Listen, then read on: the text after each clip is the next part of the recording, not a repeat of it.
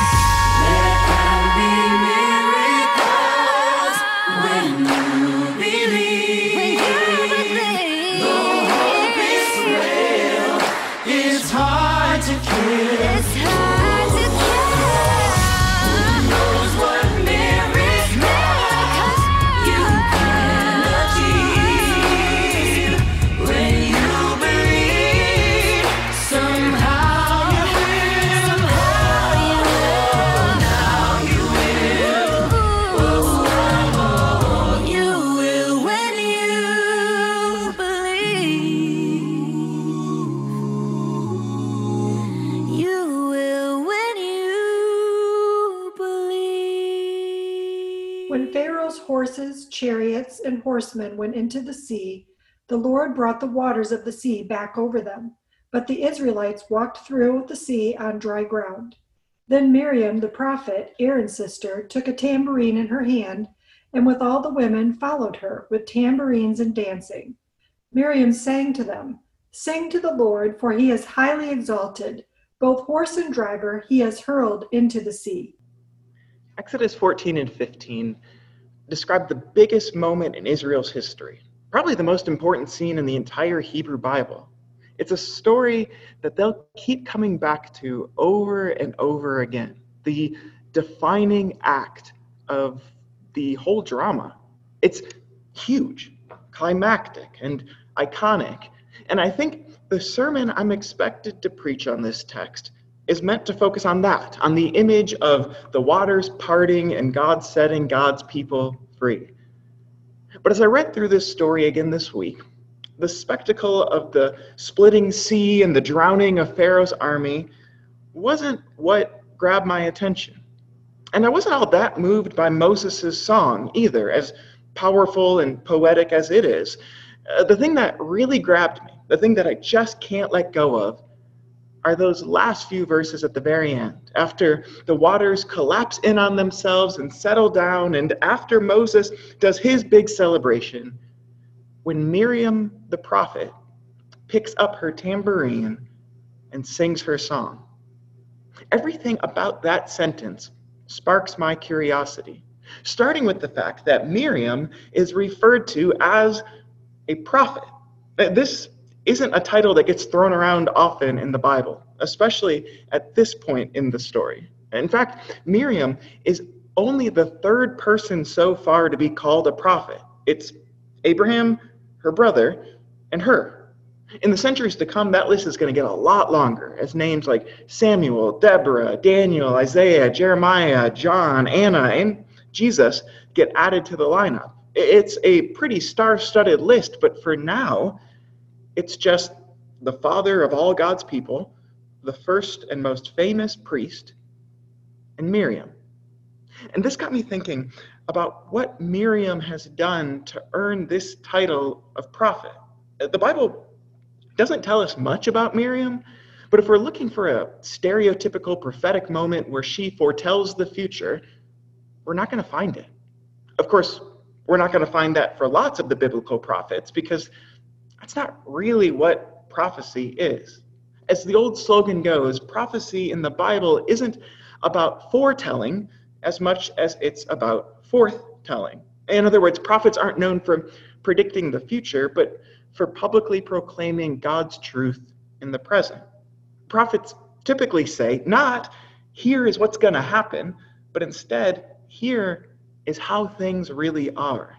If I could sum up the typical prophetic message in just one sentence, it'd probably be things aren't the way they're meant to be, but God is at work making all things new.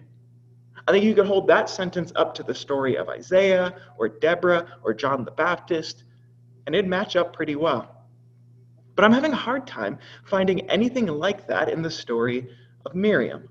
There's lots we don't know about Miriam, so it's totally possible that she's done or said prophetic things that aren't recorded here. But the only thing we know about her so far, the only story she's in, appeared in at all up to this point, was back at the Nile when Moses was a baby. And you could make the case that her role in that story was prophetic, that by bearing witness to the plight of her brother and to the deliverance of God, and by speaking up on behalf of the oppressed and speaking truth to power, little Miriam was a, a sort of prototype prophetic prodigy. But even if that's the case, that was a long time ago. She was a kid back then, and she's in her late 80s here. I know she didn't look that old in the clip we just watched, but it's just a cartoon. Uh, there probably weren't whales in the Red Sea either. My point is, Miriam doesn't strike me as an obvious prophet. But as mysterious as her prophetic title is, I was just as curious about a far less significant detail in this scene the fact that when Miriam begins to sing and dance in celebration, she pulls out a tambourine. Now, if any of you longtime Church of Christ people are worried that this is about to turn into a sermon about musical instruments, one way or the other, let me assure you it is not.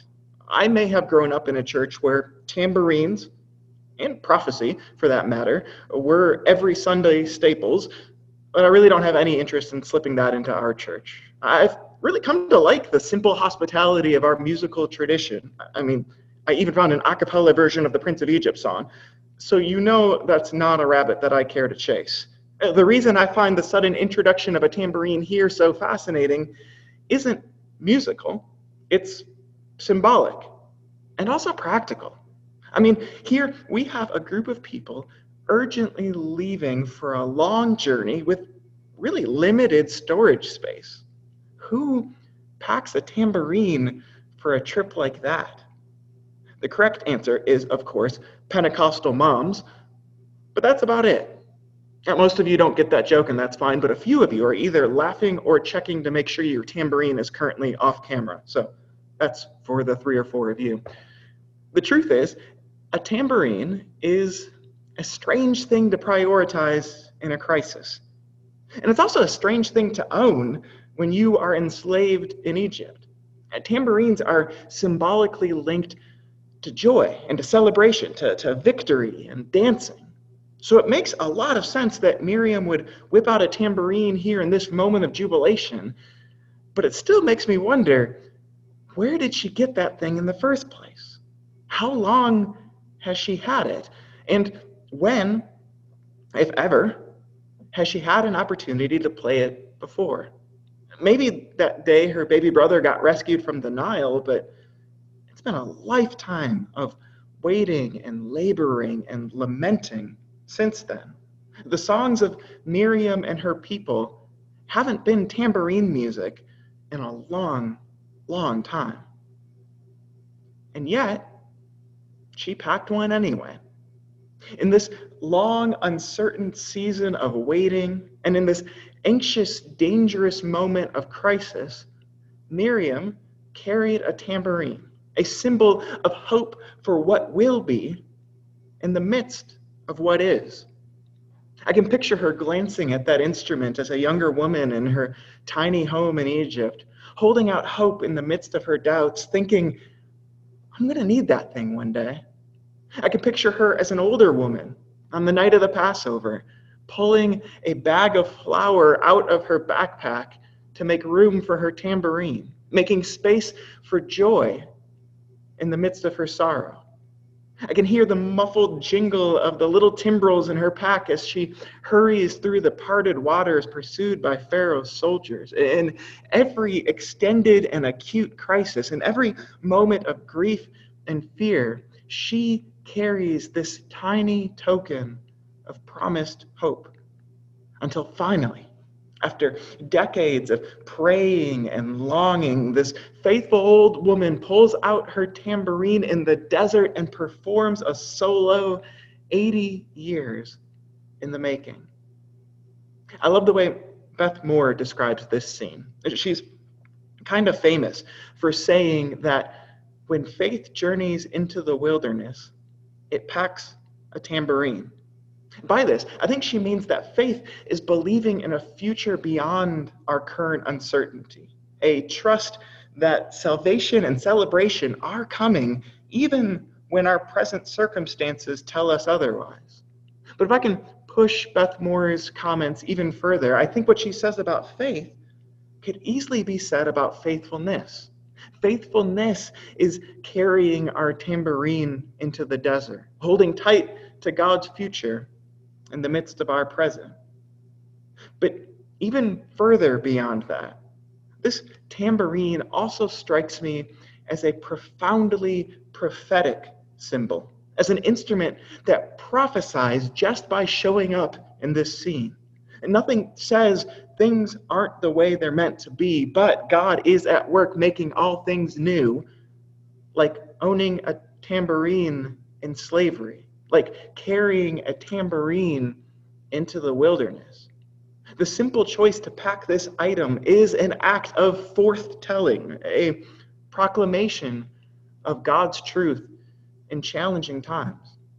Now, I'm not saying that carrying this tambourine is the reason Miriam is called a prophet. I'm just saying that this is the sort of thing a prophet would do, as is dancing on the banks of the sea, as is singing the word of God and leading the people of God as they join in. In her moment of deliverance, in her decades of waiting, and everywhere in between, everywhere this tambourine followed her, Miriam subtly, publicly demonstrated the often hidden truth of who God is and what God is up to in the world. And that, I believe, is our calling too. In this time and in this place, and in our unique new circumstances, God is extending the same invitation as ever, calling us to live faithful, prophetic lives in chaotic, uncertain times, to carry our tambourines as we travel into our wilderness. And in case the metaphor is getting a little fuzzy here, I want to be clear. I am not talking about an empty hopefulness or a determined optimism. Uh, this isn't a sermon about the power of belief. There will be miracles whether or not we believe. Our belief, our faith, and our prophetic faithfulness is simply our participation in the thing that God is doing with or without us. It's our joining in the life of the Spirit who has already joined in our life. That is the tambourine I keep talking about. This thing that we hold on to in the midst of our crises is nothing other than the presence of the Spirit of God, the, the gift of God's future here in our present. Paul calls the Spirit a down payment of our inheritance and a foretaste of God's future glory and a deposit guaranteeing what's to come and even an engagement ring. So I think I'm in good company when I say, as strange as it might sound, that God's Spirit is our tambourine in the desert. The presence of the Spirit is the source of our hope, the marker of God's promise, and the means by which we celebrate God's salvation. The promise and presence of the Spirit is the reason we can walk faithfully into the journey ahead without giving in to despair or to denial. Which is why I have honestly been kind of discouraged lately to see so many Christians, often including myself, embrace one of those two poles. On the one hand, many of us are drawn to a certain sort of denial that says, in essence, things aren't so bad. Uh, life in Egypt is fine. All of that oppression and injustice talk is overblown, and I am not buying into all of these plague stories. I'm all right. You're all right. Everything is all right.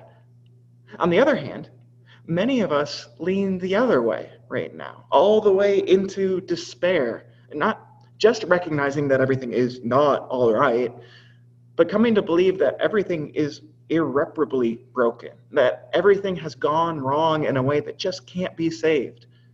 It's a despair that says there is no Exodus, there is only Egypt, no promised land, just plague.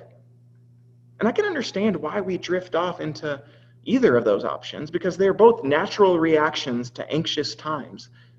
But both prevent us from stepping out into the work of God in our time and place.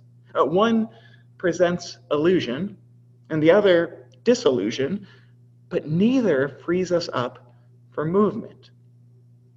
But thank God we have an alternative to those two poles. We have a spirit filled hope that draws us into participation in God's restoration and reconciliation through the prophetic presence of the Spirit, we can see clearly what is both the brokenness of creation and the inbreaking of God's new creation. Like God's people in Egypt, we are being drawn up from despair. And like Moses in the river, we are being drawn up from denial. And yes, I am very proud of that pun.